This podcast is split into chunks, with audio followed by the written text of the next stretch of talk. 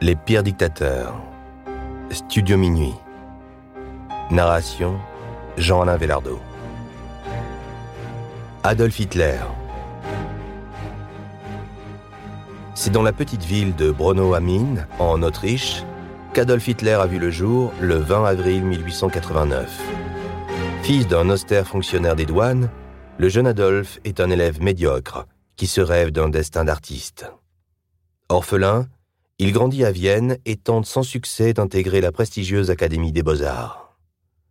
Exilé à Munich au début de la Première Guerre mondiale, Hitler sert l'Allemagne comme estafette et se passionne pour la politique. Grand amateur de Wagner, il s'imprègne des théories antisémites et complotistes où la race germanique serait écrasée par les Slaves et corrompue par les Juifs.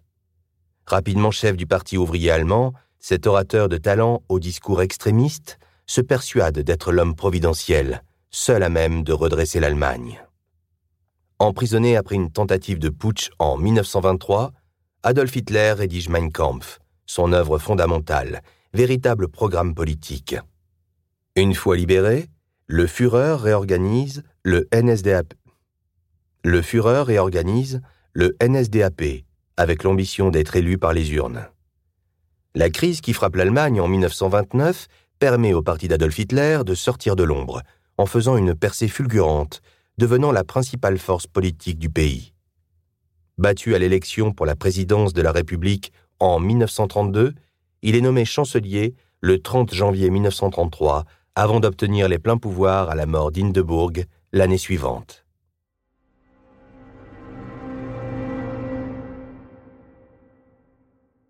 En quelques mois, seulement et avec la complicité de ses fidèles lieutenants, Joseph Goebbels, Hermann Göring et Heinrich Himmler, le Führer impose la dictature avec un État totalitaire.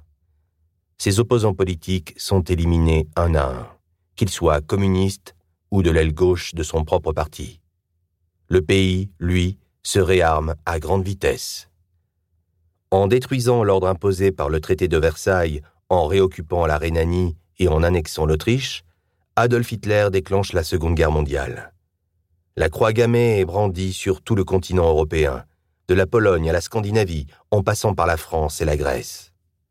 En lançant ses armées contre l'Union soviétique, Hitler entend assurer la pérennité de son nouvel empire, mais l'armée soviétique ne rompt pas. Le 11 décembre 1941, le Führer déclare la guerre aux États-Unis. En parallèle de la guerre, Hitler poursuit son programme génocidaire à l'encontre des Juifs et des populations jugées inférieures à l'idéologie nazie.